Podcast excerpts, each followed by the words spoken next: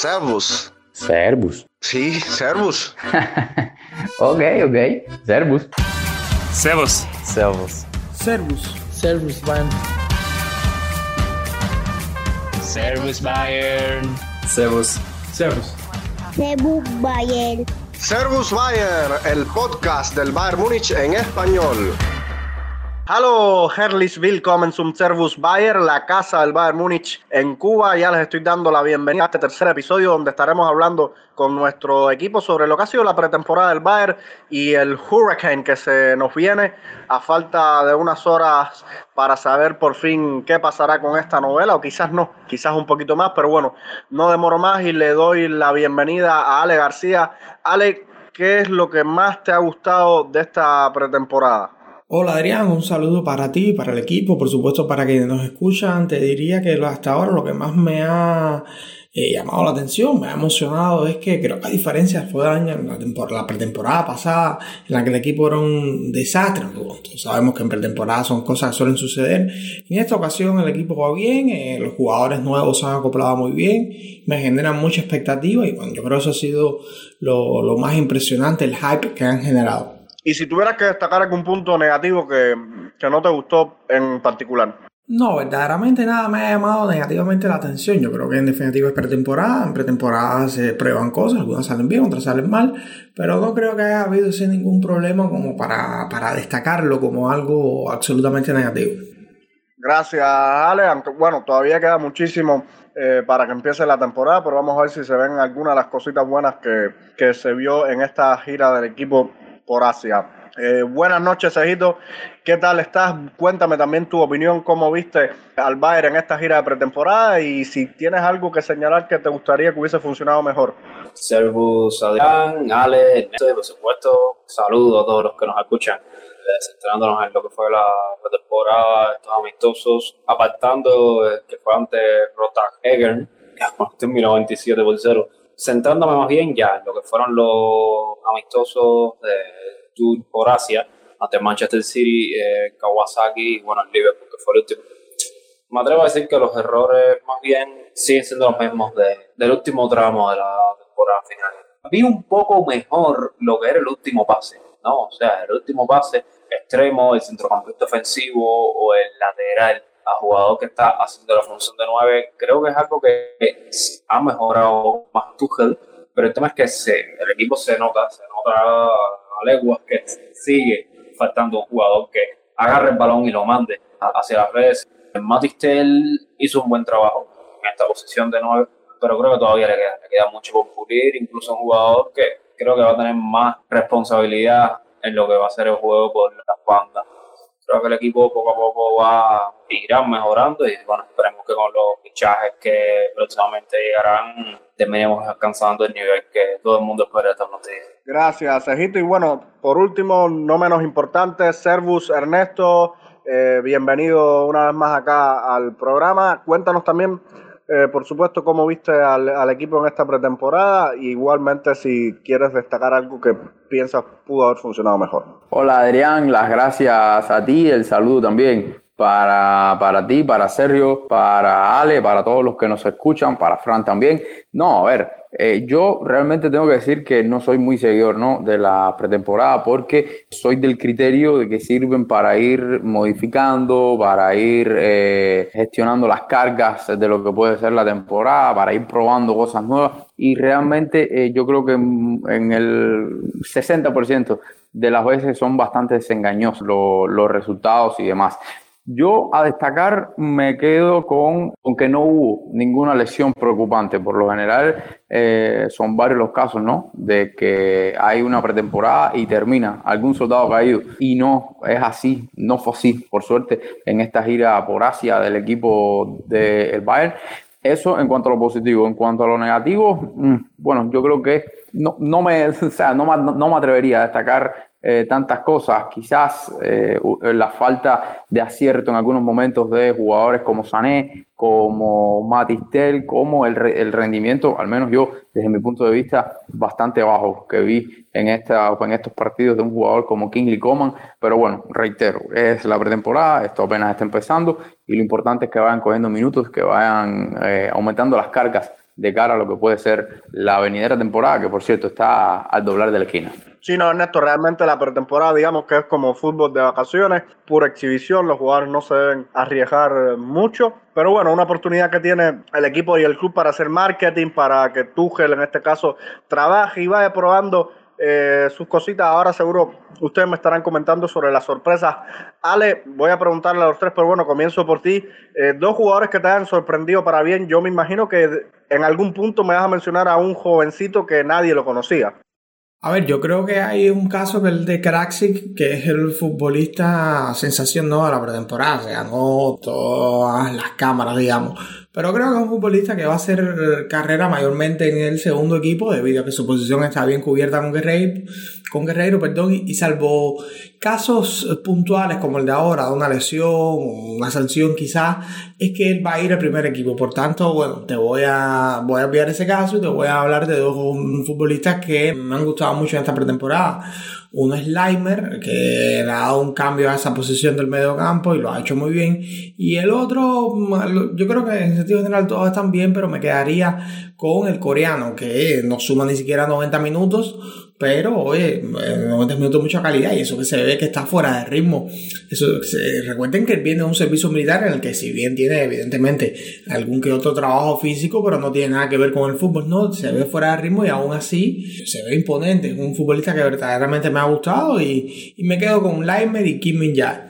Sí, realmente el coreano, pese a que como tú dices no estaba en gran estado de forma, se le vieron sus cosas y, y se entiende cómo el Bayern llegó a fichar al mejor central de la serie A. Cejito.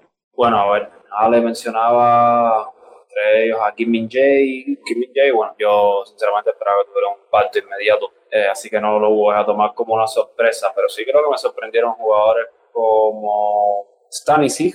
Stanisic incluso se mostró goleador, eh, marcó el gol eh, decisivo ante el Kawasaki, bueno, luego marca el del empate, el 3 a 3 ante el Liverpool. Y en defensa se vio bastante bien. O sea, creo que para destacar la actuación del croata, que si bien ya lo vimos a lo largo de la temporada, lo hemos visto enfrentar jugadores como Kylian Mbappé y detenerlo. En el partido ante Manchester City se guardó a Erling Haaland en un bolsillo también. Claro, no es medidor porque no es un partido oficial, ¿no? Pero bueno, igual estamos hablando de lo que sucedió en la pretemporada. Y otro jugador que me sorprendió, evidentemente, Franz Kratzi, joven que sigue desarrollándose, sigue mejorando a partir de lo que vimos en esta pretemporada. Creo que puede llegar a ser un jugador importante dentro de la plantilla del Bayern. Y bueno, por lo visto es bastante polivalente, es un jugador que puede jugar como centrocampista o como lateral izquierdo. Me, me gustó mucho, me gustó mucho lo que vi del, del joven alemán eh, sobre todo en defensa se ve bastante seguro ya, el juego con el balón es algo diferente, ¿no? Pero creo que se puede pulir, se puede pulir y como dije, puede llegar a ser un jugador eh, importante dentro de la plantilla del Bayern. Un abrir, una buena pretemporada, pero bueno, eso a mí no, no es algo que me sorprenda. Eh, prácticamente me han dejado sin, nada, sin nadie a quien, a, quien, a quien mencionar, pero sí, sí, estoy por la misma línea. Eh, el caso de Frank Kratzik, eh, que que ha irrumpido realmente eh, como una de las principales sorpresas, sobre todo porque, como bien decía Ale hace, hace unos días en sus redes sociales, eh, se montó de casualidad en el avión al viaje por la, por la lesión de Rafa Guerreiro y bueno, mira el rendimiento que, que realmente ha logrado, ha logrado tener. Eh, eso en cuanto a Kratzik, además destacar también que se ve con los pies en el piso porque el propio jugador ha dicho que quiere vivir su momento, que todo está bien, pero que se enfoca en seguir creciendo y en jugar la cantidad de minutos, o sea, la mayor cantidad de minutos posibles en el Bayern 2. Yo creo que eso habla muy bien de la mentalidad del jugador.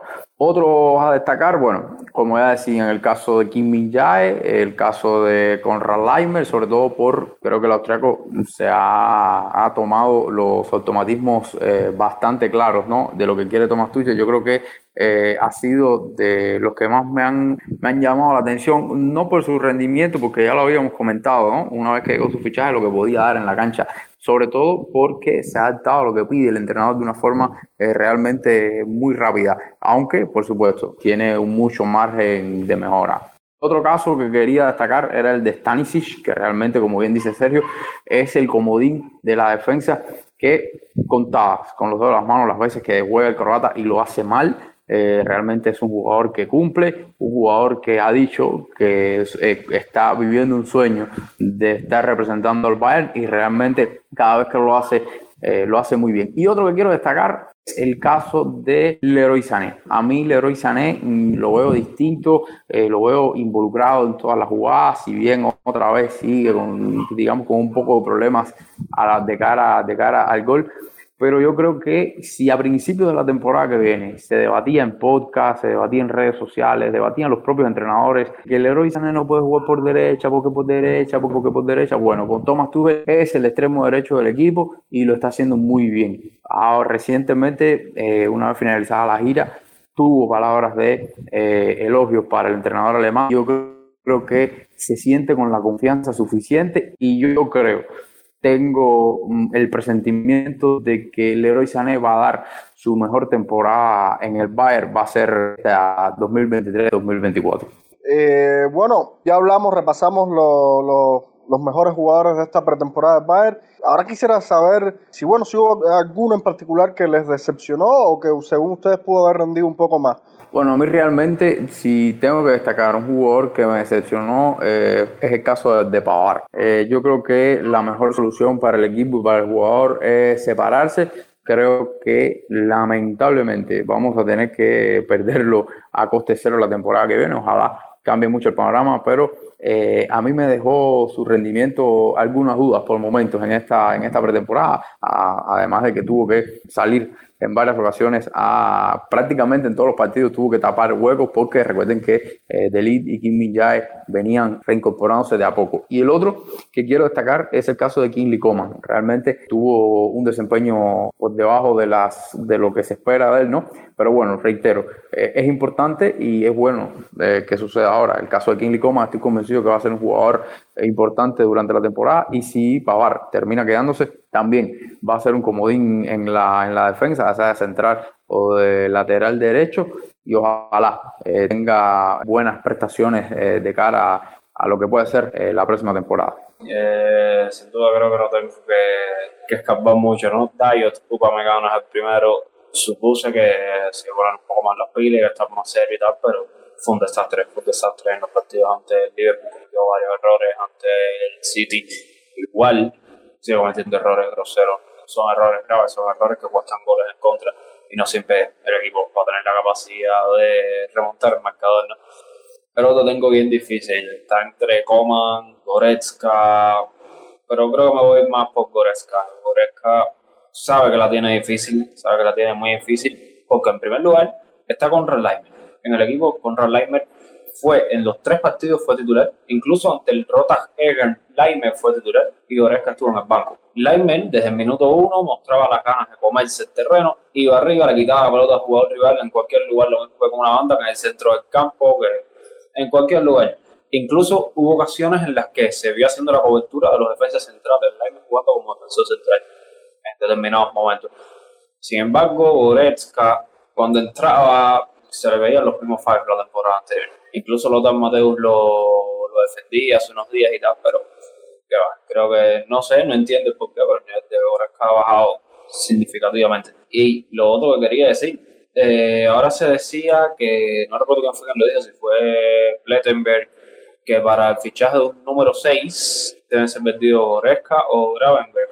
Tiene que ponerse las pilas, tiene que ponerse las pilas. Ahora el partido ante Mónaco tras demostrar algo en la Supercopa ante Leipzig, pero de lo contrario creo que si nadie interfiere por él, terminará saliendo del club este verano, algo que es bastante lamentable, pero bueno, sin duda alguna lo mejor en este momento, eh, la prioridad es lo que sea lo mejor para el Bayern. Y si lo mejor para el Bayern es que Goretzka no esté, bueno, bueno, Adrián, yo me voy a robar uno de, Ernesto y, después creo que también me voy a robar uno de Sergio. voy a empezar primero por, por Pavar. No sé si es que tiene un pie y medio fuera o, medio pie fuera o un cuarto de pie fuera, porque lo cierto es que el jugador le queda un año de contrato. Eh, su postura es bien clara de que no quiere renovar, pero tampoco tiene novias, ¿no? O, no novias dispuestas a pagar lo que supuestamente el Bayern pediría por él. No, no ha habido ni siquiera acercamientos y eso me llama poderosamente la atención porque es un futbolista, un defensa muy versátil que puede jugar varias posiciones y que además tuvo una temporada pasada muy buena. La verdad es que no entiendo qué está sucediendo, pero bueno, ya veremos. Y, hay que tener en cuenta también de que la pretemporada es solo eso, una pretemporada, pero eh, ha empezado bastante, bastante discreto eh, su rendimiento, sobre todo cuando fue al lateral derecho, creo que fue peor aún que cuando lo hizo como central, que puede que haya tenido algunas cositas, pero como central no lo hizo tan mal, pero el partido entre el Liverpool sí me parece bastante discreto. Ahora, mmm, después de pagar me voy a quedar yo creo que también con Goresca. Goretzka eh, no solo es que ya no es regular, sino que da la sensación de que es la tercera opción de el mediocampo o esa posición que, o sea, el jugador que acompaña a Kimmich, creo que Gravenberg en estos momentos está por encima de él. Cierto es que ya la posición, o sea, el jugador que acompaña a Kimmich ya no es la misma posición, lo estaremos viendo ahorita seguramente, pero cuando lo ponen me parece que no ha aprovechado los minutos. También es cierto que cuando entra, eh, entra por lo general tras un doble cambio, Kimi sale también. Y entonces a él le toca hacer de, de 6, de pivote, y eso es una posición que es mm, bastante, bastante difícil para él, sobre todo porque le cuesta mucho girarse y dar salida a la pelota, en fin. El caso es que por una cosa u otra no ha salido bien porque creo que Tuchel ha preferido probar a Gravenberg donde de verdad quiere tenerlo y sacrificar en este entonces la, la posición de, de Oreca. Vamos a ver qué está sucediendo, o sea, qué terminará sucediendo, pero un futbolista que por ahora eh, bastante sosa su, pretemporada y entonces serían esos dos, Pavar y, y Oreca. Gracias, Ale. Eh, Cejito, ahora nos vas a hablar sobre uno de los temas más preocupantes en Múnich y es la portería, pues que el capitán Manuel Neuer lleva varias semanas fuera de, del entrenamiento y se dice que aún hay mucha incertidumbre en cuanto a su regreso a la portería. No se sabe eh, cómo va a regresar. No sé si te parece que hay desconfianza en, la forma de regreso del capitán. Y bueno, se, baja, con, se barajaban varios candidatos, ya se descartó a David Raya, que parece lo tendrá todo arreglado con el Arsenal, y suena mucho Yacine Bono y Mamarzashvili. No sé cuál de estos dos son tus favoritos. Bueno, a ver, eh, si bien eso que dices de no es cierto, o sea, hay muchísima incertidumbre eh, alrededor de este tema, no se sabe en qué condiciones regresará no de la lesión. Incluso antes de la lesión no estaba ya en su mejor momento, su nivel ha bajado muchísimo desde hace una o dos temporadas atrás. Y tema es bastante, bastante preocupante, diría yo, más ahora que se vaya en Sommer y bueno, Bayern va a tener que afrontar la, los primeros partidos de la temporada, la Supercopa ante Leipzig, el partido de apertura ante el Bremen y bueno, las primeras jornadas de la Bundesliga después del Bremen estaban un poco complicadas, incluso en la jornada 3 nos toca ante nuestra bestia negra, Borussia Mönchengladbach. Y bueno, todo parece indicar que no, no estará disponible para esas fechas. Eh, ahora que Ian Sommer se fue, se ha dicho, se ha dicho, he visto en varios medios que el club no quiere entrar a entrarse en la nueva temporada con Ulreich como segundo portero, porque no saben, no confían plenamente en el físico de Neuer. Así que, bueno, ya tú mencionabas algunos de los nombres, aparte de eso se ha mencionado Kotarski, se ha mencionado Stracocha, se habló en su momento de Robert Sánchez, que bueno, ahora parece que lo tiene todo hecho con el Chelsea. Se habló también de Camille Gravara, portero de Copenhagen. David De Gea también, aunque bueno, ya decía Florian Plettenberg que De Gea no es una opción. Se dijo también en su momento ya que Mamar Dashvili no es una opción, a pesar de que mi favorito. Bueno, hay que vivir con eso. Nada, yo creo que tiene todas las papeletas ahora para unirse al Bayern es Bono. Bono sonó en enero, era uno de los candidatos para incorporarse en enero cuando llegó Ian Sommer y ahora ha vuelto a sonar. Se decía que Bayern y PSG eran los equipos que más fuertes estaban empujando por el guardameta marroquí. Y bueno, finalmente PSG ha terminado haciéndose con los servicios de Arnautenas de Barça. Así que todo parece indicar que Bono sería el elegido por el Bayern. Vamos a ver si logran llegar a un acuerdo con el Sevilla, que está bastante difícil, ¿no? Se decía que el Bayern no quería pagar una gran suma por un nuevo portero y se dice que Sevilla quiere al menos 20 millones. Así que, bueno, vamos a ver, pero esperemos que sea bueno, bueno un gran arquero y creo que puede aportarle mucho al Bayern. Sí, sin, sin duda.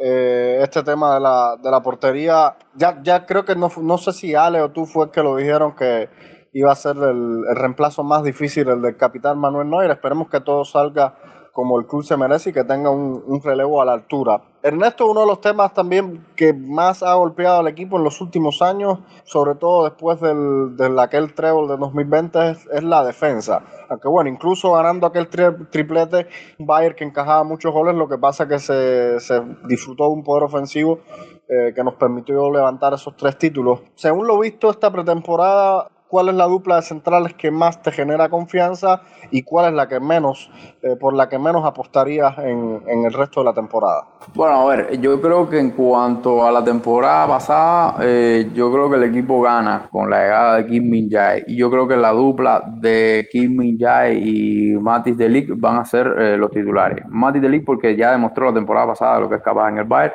dio un paso hacia adelante yo creo que de lo que habían sido sus últimos años en Italia y aunque le costó al principio un poco adaptarse, yo creo que a la larga terminó eh, acostumbrándose a lo que a lo que se quería. El Múnich y tuvo una muy buena temporada. Y ahora es el caso de Kim Jae, que llega también con una personalidad que, digamos, no tiene realmente eh, Dayo Tupamecano y con Delic y con el coreano realmente tenemos una pareja de centrales estupenda. De Delic, bueno, que vamos a decir, ya lo vimos la temporada pasada, pero de Kim Min Jae, un jugador eh, fuerte físicamente, que anticipa muy bien, que va muy bien por arriba, que, que, cuando le toca jugar, tiene, cuando, sea, cuando tiene que tener una transición defensa-ataque eh, con una pelota al espacio, lo hace muy bien también. Bueno, de hecho, tres de los cuatro goles del Bayern ante, ante el Liverpool salen así. Eh, el, el, primer gol de Kim Min-jae Nabri, el segundo de paso de Upamecano a Matistel y el cuarto de Delic a Kratzik. Yo creo que esto es, habla a las claras de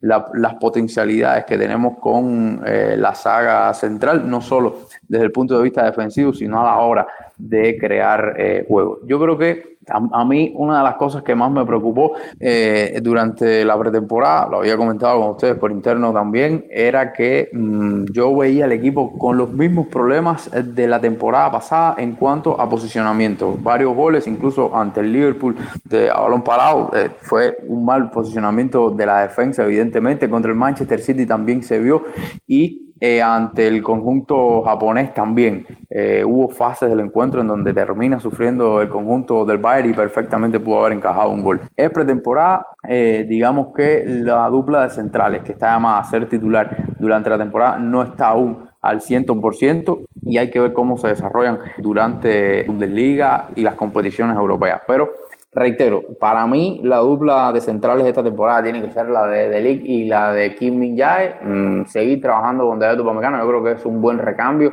Lo demostró en la primera parte de, la temporada pasada, lo demostró durante el Mundial también, pero en el momento clave de la temporada, una vez más, desde el punto de vista psicológico, se cayó luego de esa eliminatoria ante el Manchester City es eh, quitaron a un Upamecano y realmente eh, colocaron a otro y, no da seguridad para el día D, para ese día clave. Así que me inclino por la dupla de Matis Delic y de Kim Min Jae como eh, centrales para la próxima temporada.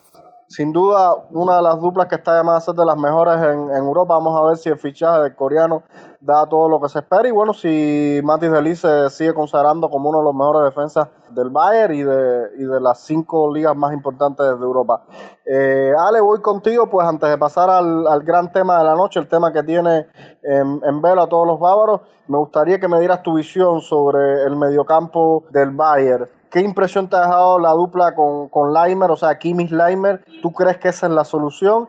Y si puede ser Goreska la clave para que Kimmich eh, acabe de renovar. No sé qué te parece eso y por supuesto aquella famosa declaración sobre el tema del 6 donde Kimmich decía que él es un 6 y que como haciendo entender que no hacía falta ese supuesto número 6 que tanto dicen que está buscando el Bayern. Vamos por parte a ver si logro resumirlo todo. Eh, lo primero es que Kimmich es un 6, eso tenemos que tenerlo claro, incluso por algunas facetas de los últimos años ha logrado ser el mejor pivote del mundo, ¿no? Pero lo cierto es que lo que quiere jugar Tuchel necesita o, está buscando, el entrenador considera que es el que va a implementar su juego, considera que necesita, no vamos a decir que un 6 mejor, porque a lo mejor eso quizás no exista o exista muy pocos en el mundo, pero sí un 6 con otras características, que le dé otras cosas al equipo que no se la da Kimmich, aun cuando globalmente sea un futbolista mejor. Entonces yo creo que por ahí viene la controversia y por ahí los dos tienen razón. Eh, para Tuchel no hay el 6 que él necesita y Kimmich sí es un 6, o sea, ambos por ahí están bien. Vamos a ver qué termina sucediendo. Ahora, como en definitiva el equipo no lo tiene, ha recurrido a, a modificar la mancuerna entonces, a que el que ande con Kimi, o sea, que juegue al lado de Kimi lo apoye. Eh, pero bueno, regresando a, a, esta situación del 6, para que tengan una idea de las diferencias, pa, para hacer un poquitico más incisivo, dos de los mejores 6 de los últimos 10, 15 años han sido Sergio Busquets y Casemiro. O sea, son 6 con características completamente distintas para equipos que jugaban de manera completamente distinta. ¿Cuál es mejor, cuál es peor? No es el, el sentido de mi, de, de mi conversación, pero sí son jugadores muy distintos y ambos top con características completamente distintas. Entonces, como les iba diciendo, para paliar un poco esto con lo que tiene, Tuchel ha decidido modificar la posición, lo que se le dice el 8, ¿no? el jugador que acompaña a Kimi, tratando de liberar un poco más a Kimi. Antes, en verdad, la mancuerna solo era en el papel, en numeritos, cuando se entregan las alineaciones. Pero lo cierto es que eh, rara vez Goretzka, Gravenberg o Savitzer jugaban a la altura de eh, Kimi. Eso sucedía muy poquito. Por lo general, el alemán se quedaba muy centrado y el que lo acompañaba, porque también puede ser el alemán, si fuera Goretzka, eh, jugaba bastante más adelantado. Siempre el primero salía la presión, cuando el equipo se instalaba en campo rival, entonces Goretzka empezaba a cargar, cargar el área, una de las características principales de él, un jugador que mejor lo hace en el mundo, pero ahora no. Ahora Leimer está a la altura de Kimmich, salta primero la presión, por cierto, muy bien, porque es un futbolista muy agresivo. Eh, o sea, si la jugada va por su sector del campo, si no es Kimmich quien salta primero la presión, eso me parece uno de los cambios más interesantes que puede que sucediera antes, pero un poquito menos, poquito menos, siempre con, con y con Nagelman, salvo secciones, Goretzka o, o quien acompañara a Kimmich era la primera persona en salir a la presión. Entonces, ya digo, Leimer eh, a, la altura de Kimi, eh, aún el alemán se sigue tendiendo a meter entre centrales para sacar la pelota, pero una vez instalado en campo contrario, en vez de mmm, Leimer empezar a cargar el área, como hacía, o sea, como estaba diseñada antes la posición, Leimer se retira un poco y Kimi es el que empieza a llevar los hilos por ahí adelante. Antes Kimi seguía llevando los hilos ahí, pero Leimer era un futbolista más, o sea, el, el, que lo acompañaba era un futbolista más de área y eso hacía que quedara medio, medio desprotegido. Ahora no, ahora eh, Kimi está ahí, es la primera línea de presión prácticamente, si la pierden rápido, y Leimer está cubriéndole la espalda por detrás y activándose muy rápido en la contrapresión. Yo creo que es lo que ha buscado eh, el recurso muy válido a mi modo de ver que ha buscado Tuchel para tratar de resolver el tema de la situación y en segundo lugar, bueno, lo, lo, último que preguntaba era si Goretzka era determinante en la renovación de Kimi. Yo te diría que no. Yo creo que hemos romanceado más de lo, de lo que ha, o de lo que en verdad es la amistad entre ellos. Me parece que se llevan muy bien, son por la posición, porque son alemanes, porque llevan muchos años jugando juntos. Pero yo creo que fuera de cancha el verdadero socio de Kimi es, por ejemplo, Cernabri, el jugador que más pudiera influir en una decisión de ese tipo. Y a Kimi incluso no le ha temblado la mano cuando el año pasado Bill, por ejemplo, señalaba que internamente Kimi le había hecho saber a, a Naelman que prefería jugar con Savitzer porque Savitzer lo ayudaba un poco más en la hora defensiva. Hay que recordar que, salvo partidos en los que él está extremadamente concentrado, León Goresca a veces es un poco vago para esas coberturas defensivas. Hay veces que no, hay veces que vienen con el modo asesino activado, en futbolista que le llega a todas las pelotas, un box to box súper completo. Pero por lo general hay esfuerzos, hay sacrificios que tiende a no hacer, o sea, que se queda mirando la jugada y eso requiere más trabajo de Kimi en un contexto en el que necesitaba mucho de ese apoyo, de esa mancuerna de contención, porque son dos jugadores, pero si uno un poco que flaquea, se recargaba eh, Joshua más. Entonces por eso yo, quizás sí, no, pero para mí tampoco sería tan, tan, tan determinante. Eh, el hecho de que León Goresca se marche para una renovación de Kimi. Creo que influyen muchos otros factores. Ale, vamos a ver qué pasa con, con Goresca.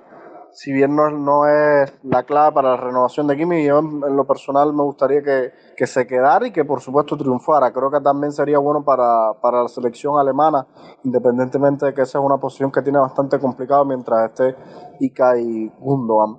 Bueno, señores, ahora vamos a hablar del tema de la temporada para el Bayern.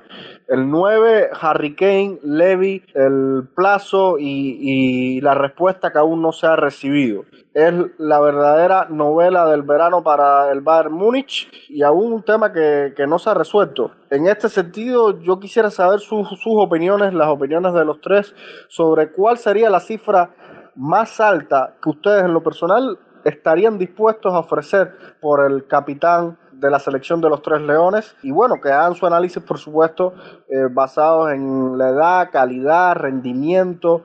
Mm, a mí realmente me cuesta creer que Harry Kane no va a llegar, simplemente por el hecho de que el Tottenham se está moviendo en el mercado buscando delanteros, ya tiene atado a, a Belis, el, ex delantero de Rosario Central, el, argentino, y se habla de Mehdi Taremi, el, el, iraní que juega en el Porto. Hay que ver porque mm, yo creo que esto eh, a las claras, ¿no? Puede ser llamativo porque está buscando un reemplazo. Nunca va a ser el reemplazo ideal del de, de Harry Kane porque realmente, bueno, sabemos todo lo que es Harry Kane para el Tottenham y todo lo que ha representado. Ahora, yo creo que las cifras, desde mi punto de vista, sí están un poco caras. Un jugador de 30 años, 100 millones más 20 en complemento es lo que se está hablando. O sea, prácticamente alrededor de unos 120 millones, un poco caro. Pero todos sabemos lo que representa Harry Kane para el Tottenham, lo que ha representado es el capitán de la institución, es un jugador insignia. Además, negociar con Daniel Levy ha demostrado a lo largo de los años que ha sido un tema muy, pero muy complicado. Ya lo fue con Luka Modric en su salida para el Real Madrid y ya lo fue con Gareth Bale también, su salida para el, el conjunto merengue que terminó desembolsando casi 100 millones. O sea,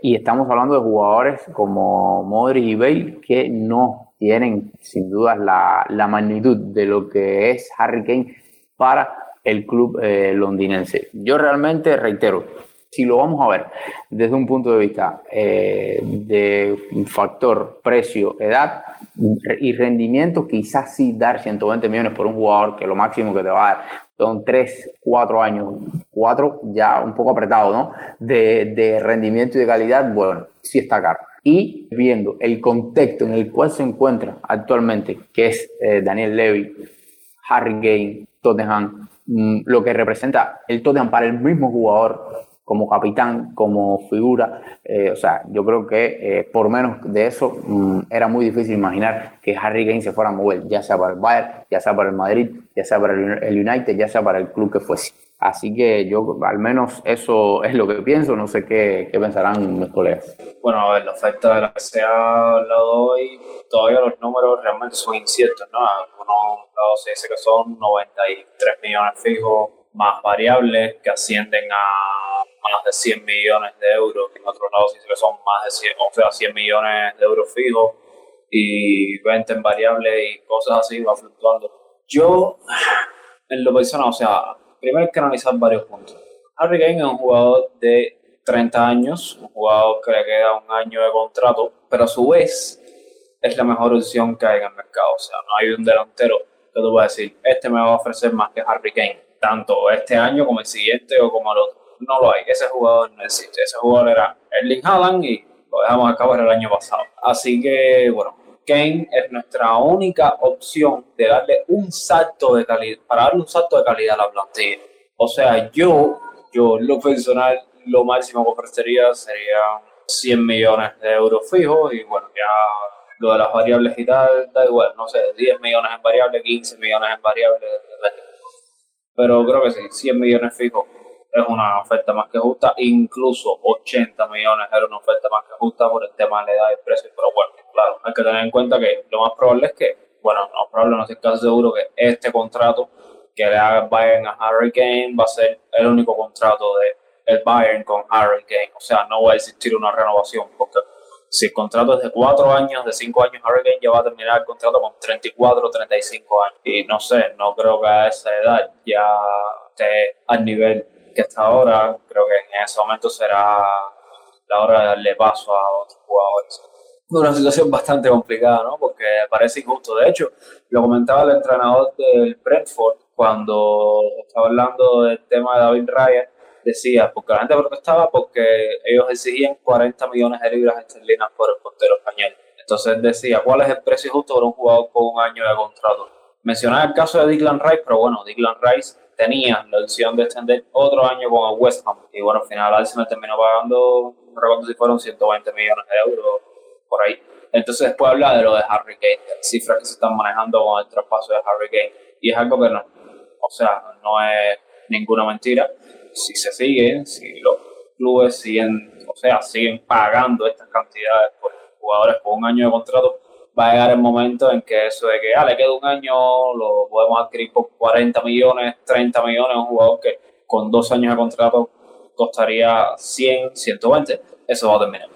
Al menos en estos equipos, como en Tottenham, que no creo que le afecte mucho perder a Harry Kane gratis. Claro, está en lo que es lo, o sea, emocionalmente estás perdiendo a tu mejor jugador, posiblemente el mejor jugador en la historia del club y uno de los mejores en la historia de la Premier gratis y te arriesgas a que se vaya a un rival directo. O sea, yo creo que Daniel Levy sí va a terminar aceptando la oferta del Bayern.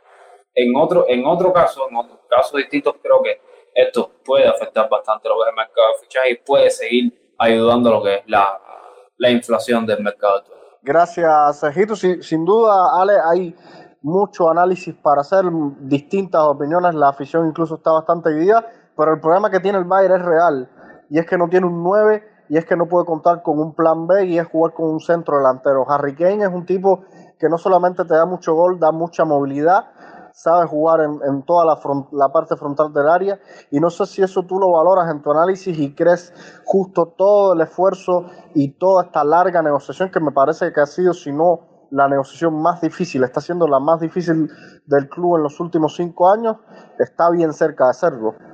Adrián, yo creo que también hay que tener en cuenta con quién se hace el negocio, ¿no? Porque el tema es que Levi es un tipo que tiene fama de ser un tipo duro, para hablando en cubano, se la suda todo, se la rampampinfla todo, si le ponen un plazo, o a ver, un hipotético plazo, que solo habló la prensa inglesa de él, porque la prensa alemana, si bien se montó en el barco, dudó, ¿eh? siempre dijo, sí, estamos aquí, ni confirmaron ni desmintieron, como haría la oveja, pero, pero así sucedió.